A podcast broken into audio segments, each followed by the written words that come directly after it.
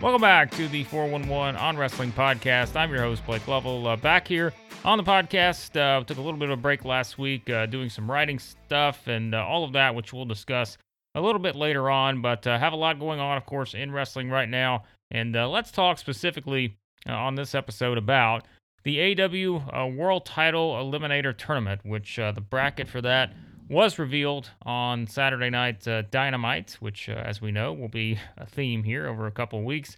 Uh, but the bracket was finally revealed. Uh, the eight participants that will uh, go at it in this tournament to crown um, a number one contender for the AEW World Championship. And uh, if we go through the bracket and then we'll break down each of the matchups and make a few picks, how this could unfold. in the top left part of the bracket, It'll be 10 from the Dark Order, Preston Vance, going one on one with Jon Moxley. And then you go to the bottom of that, Orange Cassidy taking on Powerhouse Hobbs. Uh, Dustin Rhodes on the other side of the bracket goes one on one with Bryan Danielson. And then it will be uh, quite a quite an interesting first round matchup. Probably the most, uh, at least for me, the most intriguing uh, first round uh, you know match here, which is going to be Lance Archer against Eddie Kingston. Um, you know, I think the the world title eliminator tournament was has always been pretty fascinating. I think if you go back to last year, we know from the very beginning, at least, you know, when I did my my predictions and all that last year for this tournament, it seemed too obvious that it was going to be uh, Kenny Omega and Hangman Page. But I think, as I said at the time, sometimes that's okay uh, if it is kind of obvious where things are going to head with this. And I think in this scenario, and yes, uh, there is a little bit of a potential spoiler that came out uh, when we all dissected uh, Tony Khan's notebook. And uh, the beauty of the internet is that uh, I guess you can really find anything and see anything uh, in any photo that you want to. And being able to zoom in in the photo, which a lot of people were like, wait a second. why is potentially Bryan Danielson going to face Jon Moxley at full gear. And is this real? Could this actually be a thing? Well, now that the tournament bracket has come out, uh, you can put two and two together and wonder if that is actually going to be uh, the match in terms of the finals here. But I think again, when you you look back at, at last year with Omega and Page, it just made too much sense. And now, you know, you fast forward a year, and the world title eliminator final is going to be your AEW World Championship match uh, here at this year's edition of Full Gear. So there's a lot of things you could do with this tournament, and I think they've made it, you know, pretty special. Last year's was was special in terms of knowing you were going to get that match, probably even if it was very predictable in a lot of sense. Um, you know, could it be the same case this year where if you just look at how the brackets made up, it seems like the only scenario is going to be that Danielson versus Moxley final. Uh, but could that you know change based on you know that potential spoiler that got out there? Uh, could that result in some changes? I don't necessarily think so. I mean, we we look at each of these matches individually. I think some of the people have talked about you know just the makeup of this tournament and you know different people that are here there. But I think when you look at the ranking system, you kind of understand that this is what they try to do. Like they try to do this uh, by rankings and try to figure out you know, how do we put these people in this slot in this tournament? And I think when you look at Preston Vance, 10 from the Dark Order, I mean, he's won a lot of matches this year. And as someone who covers, you know, AEW Dark for the site, and uh, he's had a lot of singles matches. And, you know, he was winning pretty much all of those. And so he has racked up a lot of wins. And so I think this is something else about this tournament is when you have a tournament like this, you want to be able to put in some people that can perhaps, you know, have a little bit of shine. You want to give them a little bit of a spotlight and maybe give them that opportunity that, you know, on your weekly three hours of television, you just don't have a whole lot of spots to put them in, which I think, you know, the Dark Order has been up and down in terms of where they've been slotted and all that, but just in terms of a, a Preston Vance singles match, you're not getting that a whole lot on Dynamite or Rampage. So I think it's it's fine, you know, to have this set up because it does give him an opportunity to go up against Moxley, and you know, probably gonna be a pretty hard hitting match with those two and what they could, you know, kind of display there. So that's a it's a fun first round match. I mean, you know, clearly I'm gonna pick Moxley here uh, because I, I just think that again we we probably know where things are headed with the final, but the path to get there and what actually happens once you get there, I think that's the most interesting aspect of this tournament. Down to Orange Cassidy and Powerhouse Hobbs. Uh, I will say there is spoilers out there already for uh, this week's Rampage, which that match is going to take place. You know, I think it's without spoiling it. I mean, I think it's an it's interesting because I I don't know that you can go wrong either way here. Uh, we know we know for AEW what the you know kind of stock they put Tony Khan, the stock he's put in Orange Cassidy over the years now, and you know we kind of understand that he's always going to have a chance to be put in, in one of these prominent spots just based on still a very overact. I mean, he's just still someone that, you know, you're going to get a reaction from from the crowd. And I think it's just a, you know, such a different dynamic, isn't it, with Cassidy uh, and and looking at Powerhouse Hobbs here. And I think they've had a match before. I'm trying to remember going back to maybe AEW Dark at some point. Um, I probably need to look that up, but I think I remember them having a match uh, on AEW Dark at one point or another. Um, and certainly it was Orange winning that match. But I think Hobbs is just such a, a fascinating figure at this point because, you know, he's been put in some of these spots, whether it's the match against CM Punk, uh, whether it's others. I mean, just being placed in Team Taz, that's obviously given him a much bigger platform than it would have been, you know, before when he was just sort of a singles uh, wrestler that you knew had a lot of potential. Uh, we could see it right away that this was someone that was going to, you know, be a, a big player in AEW at some point down the line. And now, you know, he does have this bigger stage now where he's having matches against Punk. Now he's got this match against Orange Cassidy. Uh, I'm just curious, maybe what they what the next move is for Hobbs, and does he just continue to sort of just settle, maybe into that role of being, you know, right there with Ricky Starks, and we know Hook, who has become uh, a, an internet legend at this point. Uh, but I just I'm curious, kind of what maybe the next move is for Hobbs in terms of uh, what how do they use him um, you know, but but there's nothing, you know, the team Taz thing works, right? And it's it's worked very well. And so there's right now, you know, there's no reason to. I'm not saying to, to take Powerhouse Hobbs out of Team Taz or anything, but I do think there's a, still a ton of potential there. And um, you know, he's just he's really good. And I think just you know playing him up as a heel has really worked very well with his mannerisms and facial expressions and all that. So again, we if you check the spoilers, which we do have them on the website for onemania.com, uh, a winner has already been decided in this match, so I won't pick it to therefore, um, you know, not give anything away. But I, I don't think I would have been, had a problem either way with this one. Um, even if you know maybe I, I lean more towards the Hobbs aspect, just because I think it maybe offers a an interesting dynamic in that second round match against Moxley. But you know Moxley versus Orange, uh, that's another one that's a very different sort of match that you know you don't get every single day in AEW. So that is also another uh, dynamic that could be very interesting on that. Uh, to the other side of the bracket, uh, Danielson versus Rhodes. I mean, again, you you know that Bryan Danielson's going to win this match. I don't think Dustin Rhodes is beating Bryan Danielson in the first round of this eliminator tournament. Uh, but I mean, you know, it is another one where it's like, all right, well, you get Bryan Danielson versus Dustin Rhodes, two guys who, you know, certainly are have been very good throughout their career in the ring, and I'm sure they'll have a chance to to put on a, a pretty fun match, and and it'll be very entertaining. And even if you already know that the winner is going to be Danielson, like it's just that it's how they get there, and I think that's what you kind of have to look at this as. Um, you know, it's just sure could could the bracket be done a little bit differently in terms of maybe adding a little bit more unpredictability to this? Of course, it could have, but I think at the end of the day, um, remember, it's for me, it's like, well, you know you want to get from point A to point B and even if, you know, you know how you're going to get there, I think it's once you actually get to point B, what happens then? And I think maybe that's the biggest draw with this tournament right now. Because for this one, I mean everyone's going to be picking Danielson to win.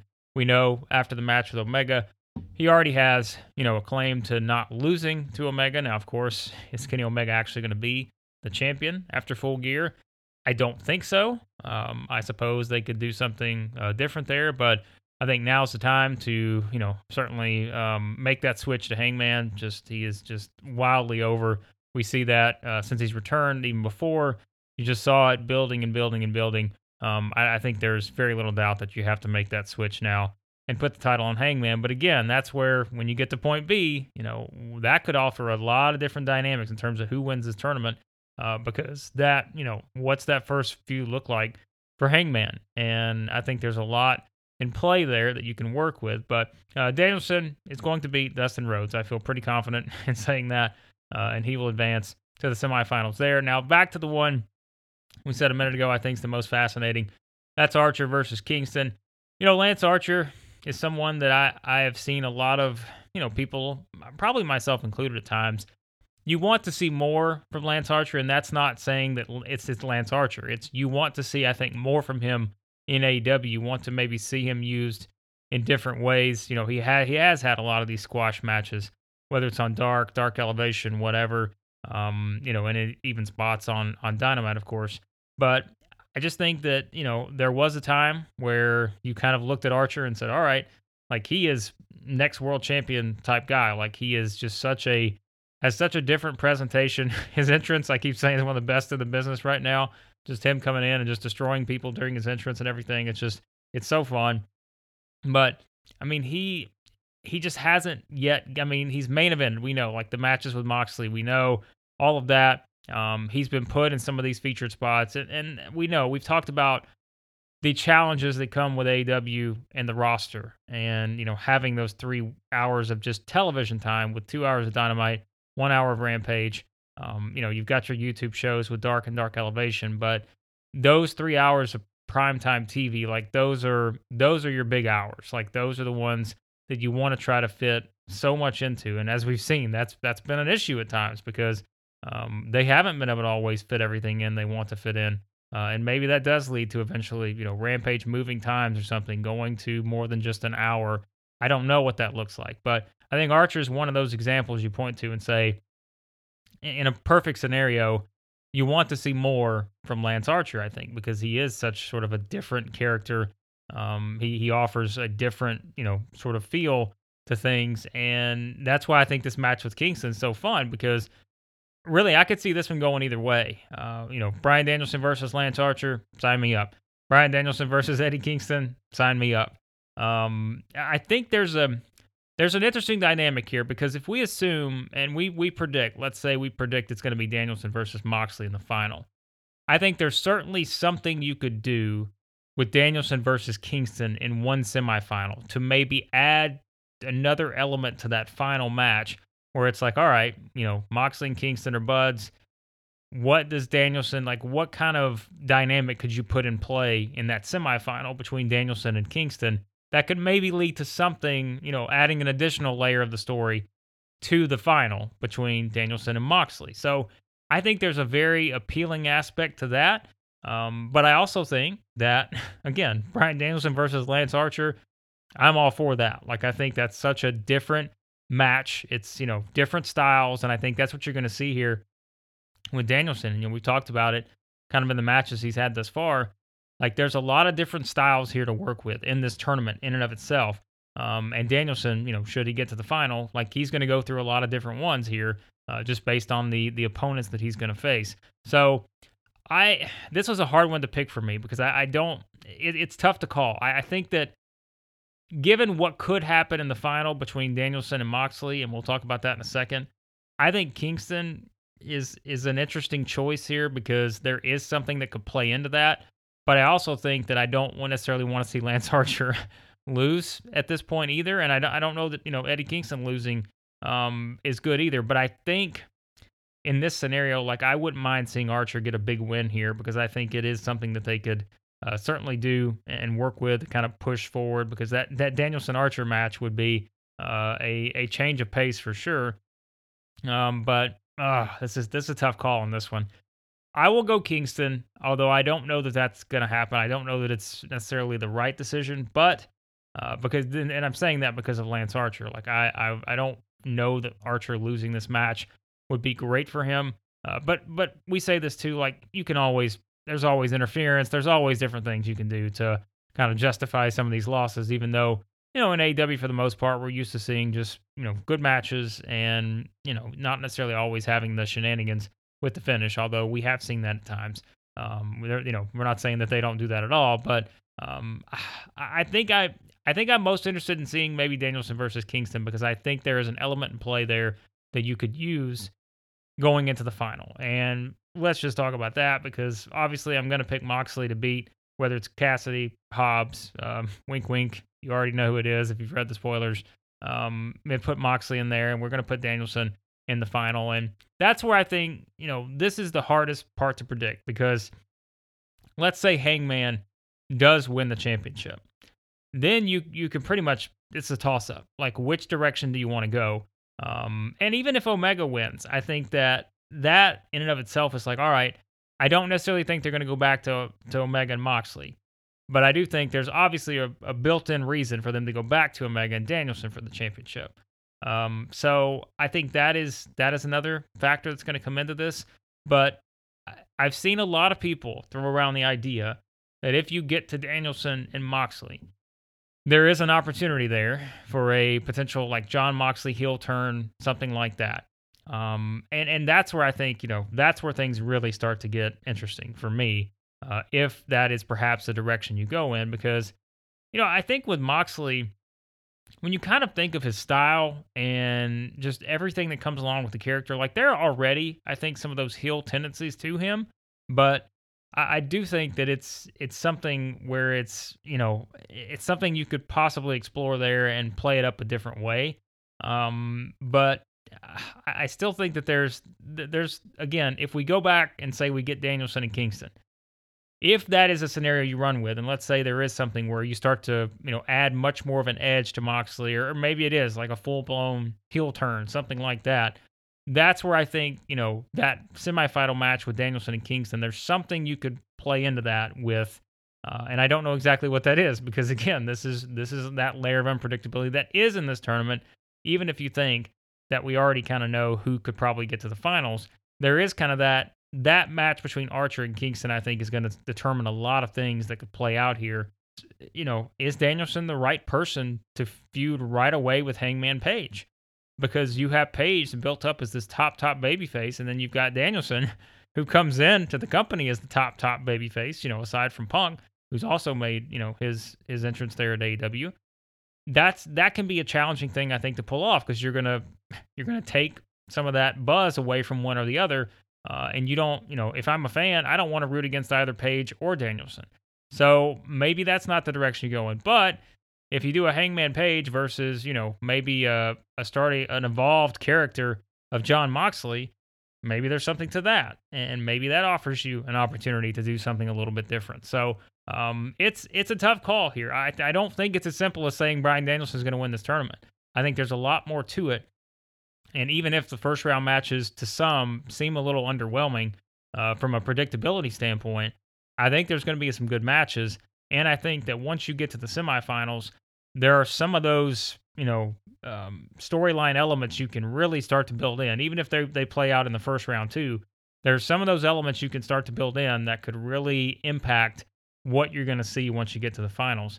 Uh, now, now look, could they go complete curveball and maybe it's Danielson versus Cassidy or something? Like, I, I'm, I'm sure that's a possibility, but I don't see that happening. Uh, I think the the best play here is to do Danielson versus Moxley because I think there's a whole lot more you can work with. Um, you know, in terms of offering that that first big challenge to Hangman, and what does it mean for Danielson if he loses? What does it mean for Moxley if he loses?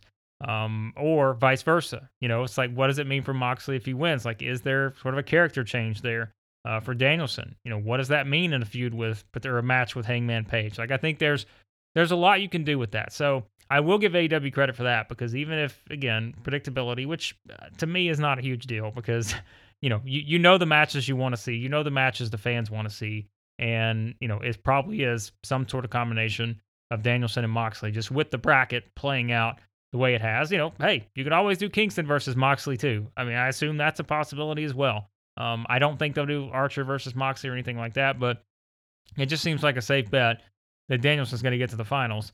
Uh, if he didn't, in some you know alternate scenario, Moxley versus Kingston, people would sign up for that. But I think you'd really have to you know do something a little bit different uh, with that potential Kingston Danielson semifinal. But it does seem like everything pointing towards Danielson and Moxley um, I I'm fine with that because I think it's it's not just okay. We know that's probably the match we're getting. It's what do they do when they get to that match, and then what does that mean for the champion, whether that is Omega, whether that is Page coming out of full gear.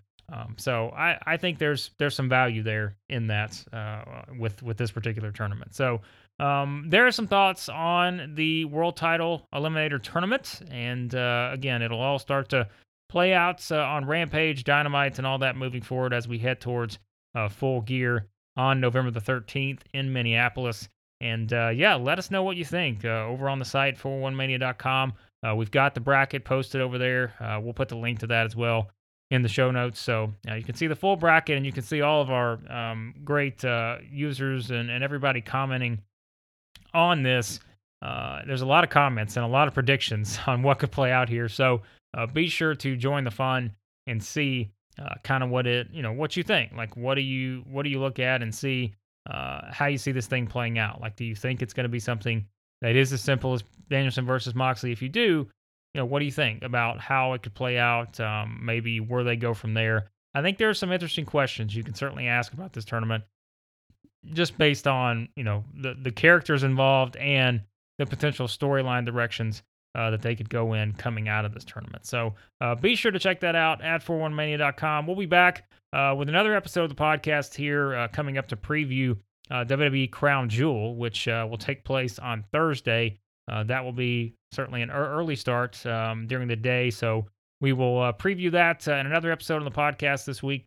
so we'll have that coming up, talk a little bit about maybe what we can expect from that show and everything else. of course, 411mania.com. Check out all our news um, columns, reviews, everything. I've got several new columns up over there. Uh, did some columns on Adam Cole, kind of looking at his decision to make the move from WWE to AEW and how it's played out thus far. Uh, we did some thoughts on the WWE Queen's Crown tournament and the uh, the time involved in that tournament or the lack thereof when it comes to the uh, total match time and maybe what that has meant for the state of WWE's women's division. Uh, also have a new column up, uh, our Wrestling with Kayfabe, which is a fun one to do. It's going to be a weekly column looking back at an old uh, magazine from wrestling's past, and we've done a couple of the Pro Wrestling Illustrated. So if you're a big fan of the PWI uh, back in the day, uh, I've got uh, a couple new columns up on that here over the past week here, looking at just a lot of fun stuff from back in the day to give you sort of a different view on what was going on in wrestling from a kayfabe standpoint. pretty fun to look back at those. And I know some of you guys have, have had some great uh, you know feedback to that and really enjoy it. So it's a good trip down memory lane. So check those out. Uh, I'll put one of those in the links to the show notes as well. So check out all of our stuff over there. Be sure to subscribe to the podcast. Any podcast app you use, search for 411 on Wrestling. And at, as always, uh, we will have the link to the GoFundMe for Larry Csonka's family in the show notes. Be sure to continue to share and contribute to that if you can and uh, everything else, 411mania.com. But uh, thanks as always for listening to the podcast, and uh, we'll talk to you next time here on the 411 on Wrestling Podcast.